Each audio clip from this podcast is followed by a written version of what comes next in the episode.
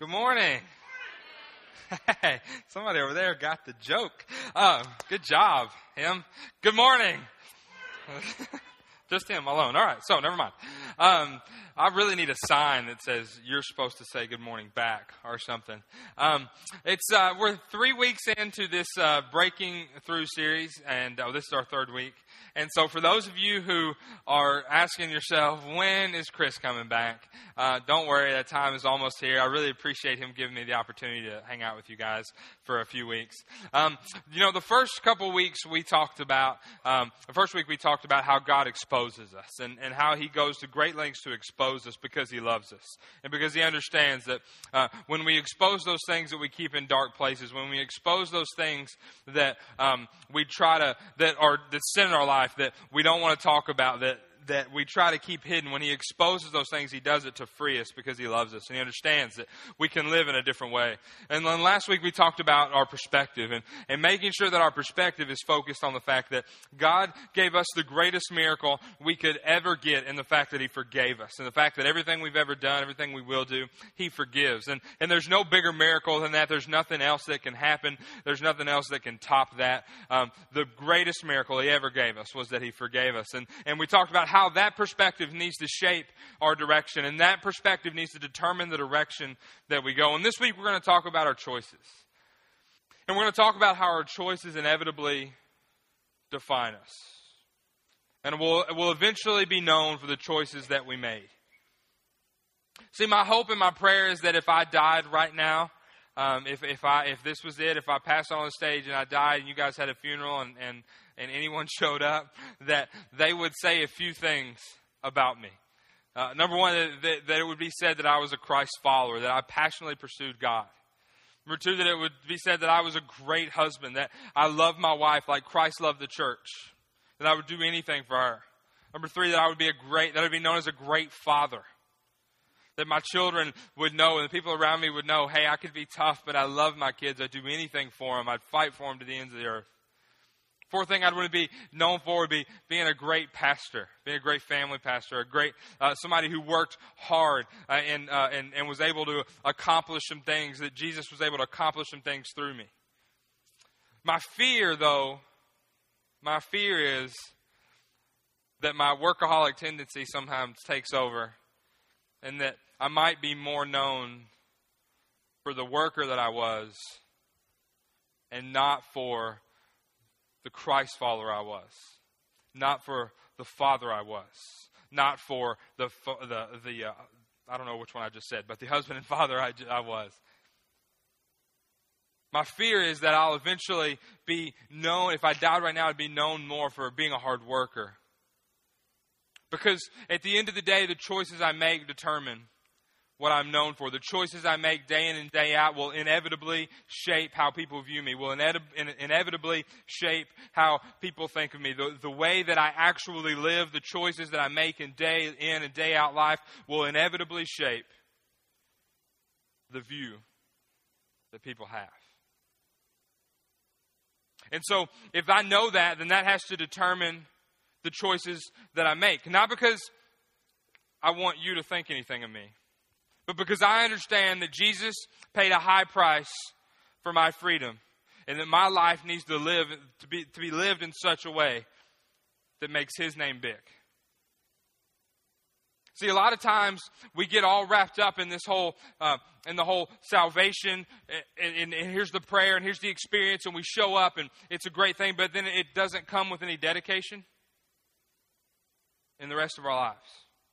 See, we like to say that we're one thing. We like to say that we're this. We like to say that we're that. We like to tell people in a really nice, uh, poetic way that this is what we believe in and this is what we think. But at the end of the day, what we think and how we live don't match up. How we think and how we live uh, don't match up with the choices that we make day in and day out. It's the choices that we make that will inevitably determine what you were known for. It's the choices that you make that will inevitably define you to the rest of the world. See, the beautiful part about this is that we have a God that paid a high price for our freedom. He sent his son, his son lived with us, then he died a painful death, and then he got back up. But during that time of death, Jesus had to take on all of God's wrath, all of God's fury, all of God's punishment. And what defines us in God's eyes, where we should find our own self worth, is in the price that we cost Him. What should define who we are and, and how much we're worth and what, how we view ourselves is, is the price that we cost God, is the, is the price that was paid for us. And it was high. But what will determine who we are and how we're known on this world, in this world, excuse me, on this planet, is the choices that we make day in and day out. Because the choices we make will inevitably define us. Of that, I have no doubt. And so, if I want to be known as a Christ follower, if I want to be known as a great husband, if I want to be known as a great father, then the choices I make every day have to line up with that. Otherwise, I want to be known for something that I don't really want to be. And if you really want to be someone who pursues God, then it goes beyond saying, I want to pursue God. There's a vast dichotomy between I want to be this and I will do this. And today we're going to talk about how those choices inevitably shape us. And, and the hard thing about this whole series, the hard thing about putting this together, is it's really complicated to put a series around a thought as big as it's the will of God for the people of God to become like Christ.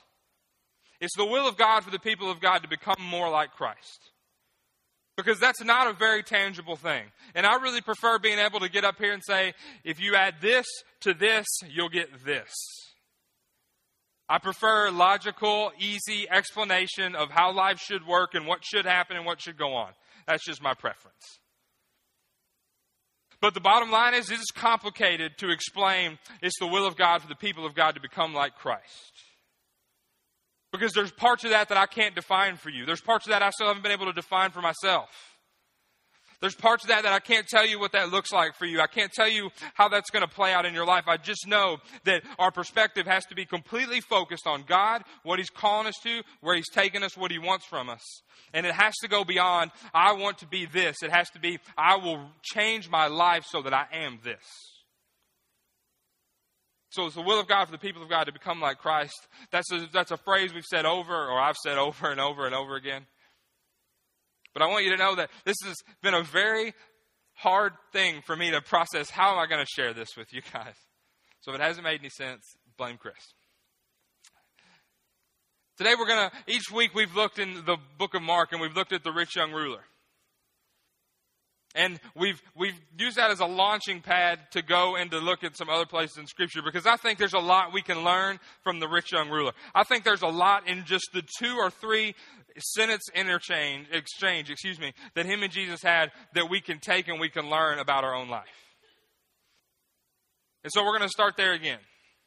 So if you've got your Bibles or if you have your smartphone, go ahead and open that up, uh, open, get it to YouVersion or whatever, and go to Mark 10. And we're going to look at this rich young ruler again today. I know some of you are thinking, man, I'm tired of hearing about this guy. Uh, deal with it. Um, uh, I feel for you. You can email your complaints to josh at onechurch.tv.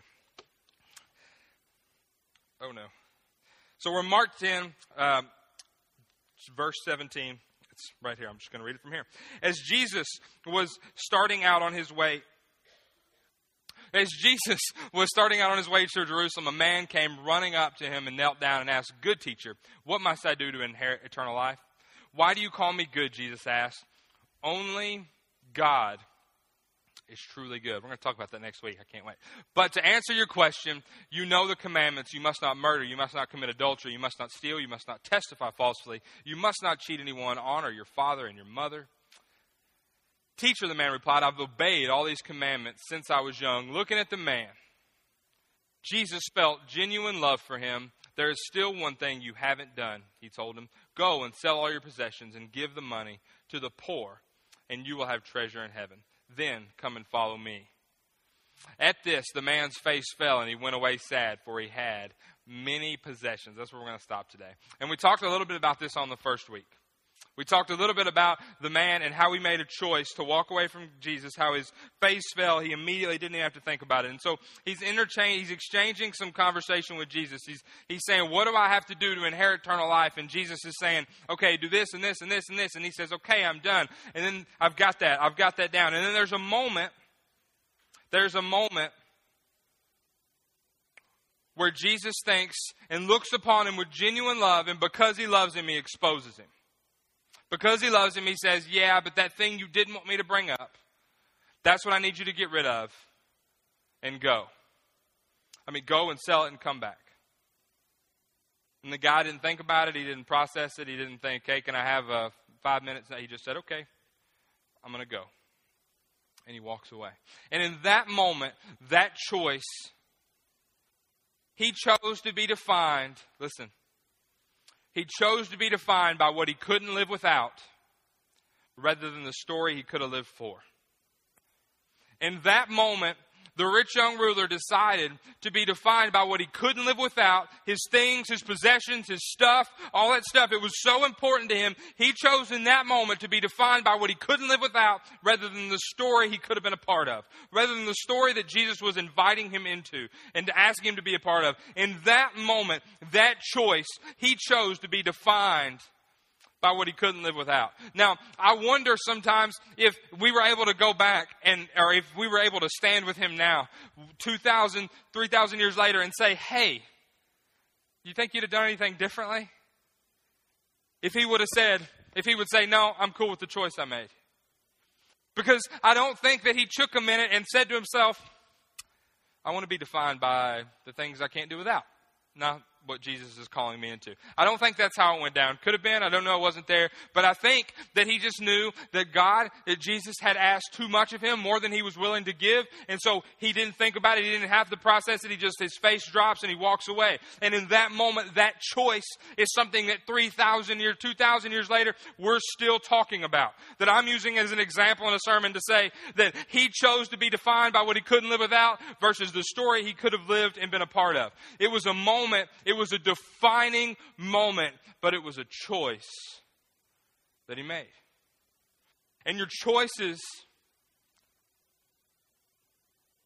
will inevitably determine what you're known for. And he had a moment and he chose that Jesus, God, wasn't worth it. And I wonder if we could go back and ask if he was sure what he would say.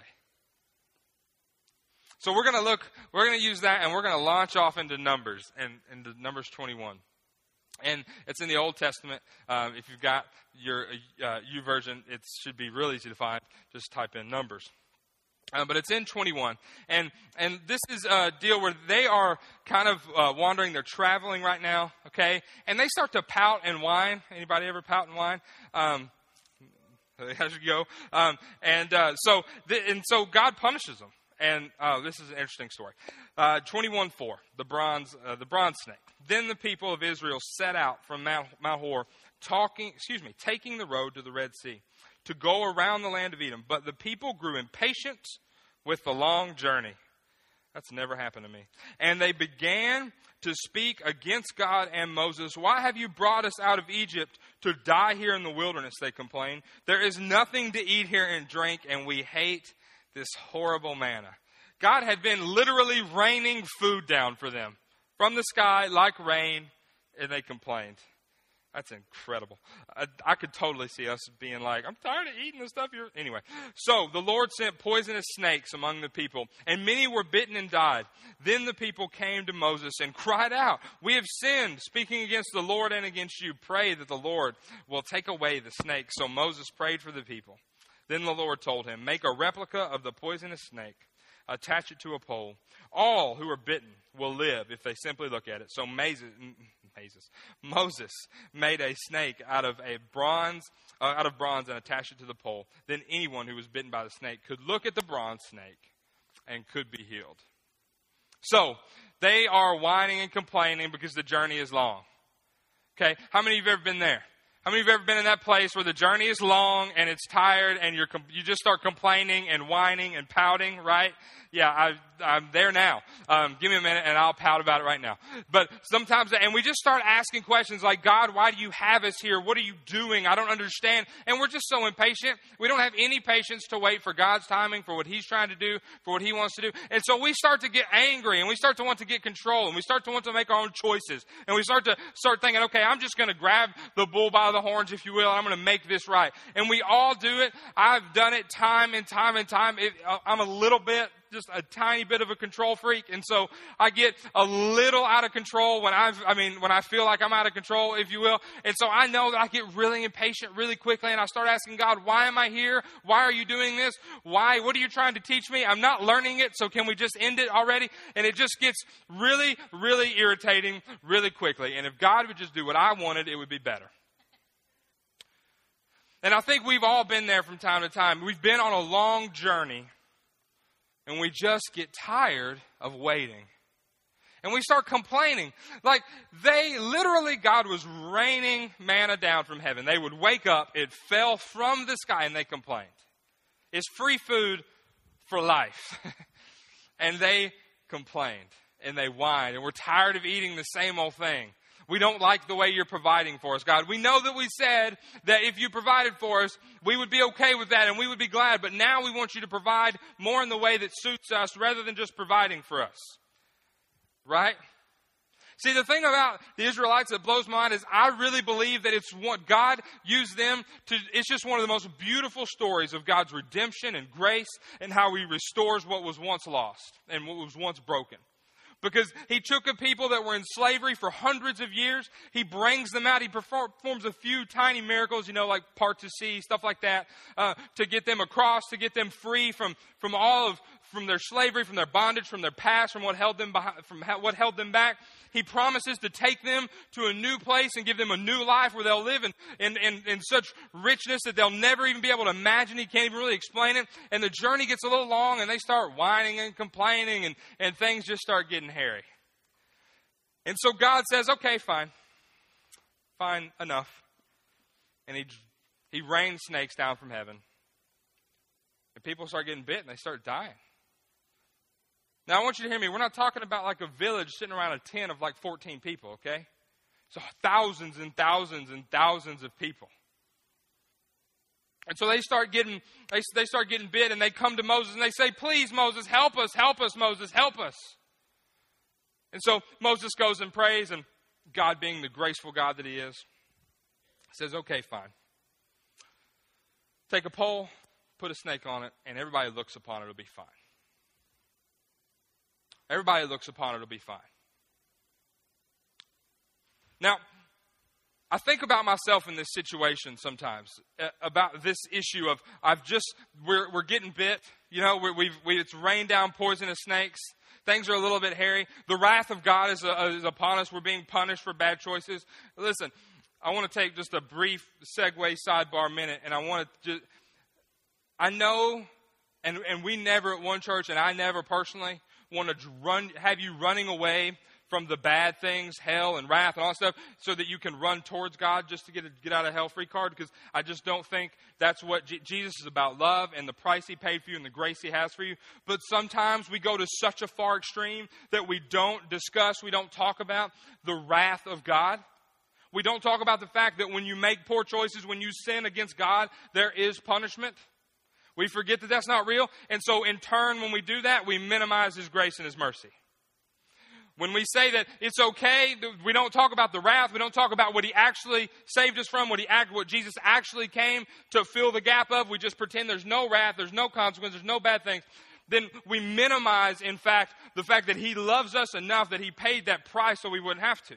So there is a God of wrath, and I know sometimes it gets you know, dumbed down and, and, and, it seems cute when we talk about Noah's Ark and the animals in the boat, but there's stuff like that when in reality God killed everybody on the planet but a few people. God is a God that will punish those who go against him. And when we don't talk about that, we don't discuss that, we minimize the grace and the mercy that he's offered us and that he's given us. And so I want to just let you know right there, like when when when he punishes them, they deserved it. And he didn't have to do anything. He could have just sat back and said, Man, I told y'all. I've done everything for you. I've provided everything for you. I've given you everything along the way that you needed. I've done miracles. I've performed crazy stuff. I mean, I've, I, do not know what else. I mean, I've, perf- I've had your back every step of the way. I parted an ocean so you could cross it. I don't, what more, I've been f- with you every step of the way. I know in my own life, man, that happens all the time. I start thinking about me, I start focusing on me, and I forget about the fact that every step of the way, every moment, God has had my back and He's provided for me just what I needed, and He's protected me, and He's not called me to something that He wouldn't finish. But a lot of times we forget, and we get out of control, and we want, it's just taking too long. We start complaining and whining and disconnecting ourselves from God. And so Moses goes and prays, and God says, Take a snake, put it on a pole, and everybody that looks on it will be okay. And I think about myself in this moment. I think about myself as a father of four, my wife. A couple of us have gotten bitten, maybe. We're going to we're going to die.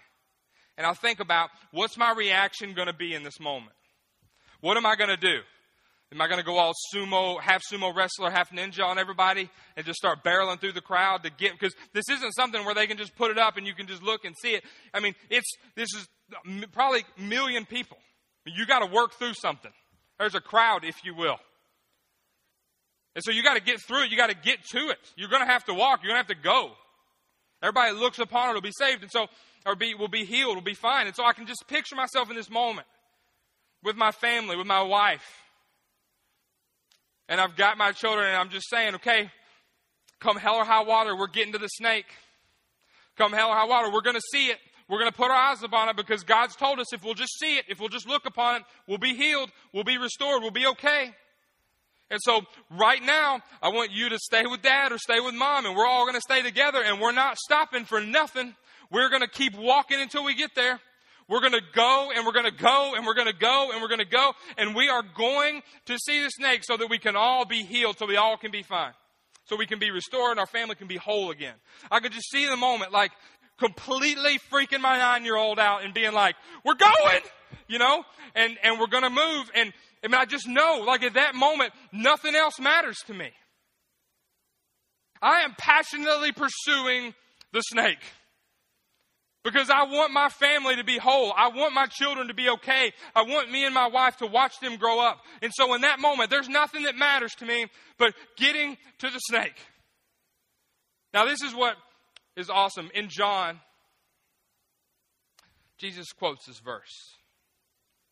And he says, just like Moses lifted up a snake and everyone who saw it would be healed, so the Son of Man will be lifted up and everyone that looks upon me will be saved. In that moment, I think about I'm passionately going to pursue God. Because I've got to for my family, for my wife, for my children. In that moment, nothing's going to stop me. I'm going to go and I'm going to passionately pursue God. I'm going to passionately pursue going and looking upon the thing that will heal me, that will save me, that will restore me and my family. I'm going. And a lot of times in our Christian life, in our journey, in our relationship with God, we start to get really just kind of content and complacent, and we forget that the Son of Man is lifted up so that we can be saved, so that we can be healed, so we can be restored and put back together. And so we've got to completely focus on being passionately in pursuit of Him passionately in pursuit of going after Him and chasing after Him and being obsessed with the things of God because it's the will of God for the people of God to become like Christ. It's not the will of God for the people of God to do what they want and hope Jesus is okay with it. It's the will of God for the people of God to become like Christ, and our choices will inevitably, our choices will inevitably define us. And so we've got to become completely obsessed with pursuing the Son of Man that was lifted up on a cross, that all who should look upon him should be saved.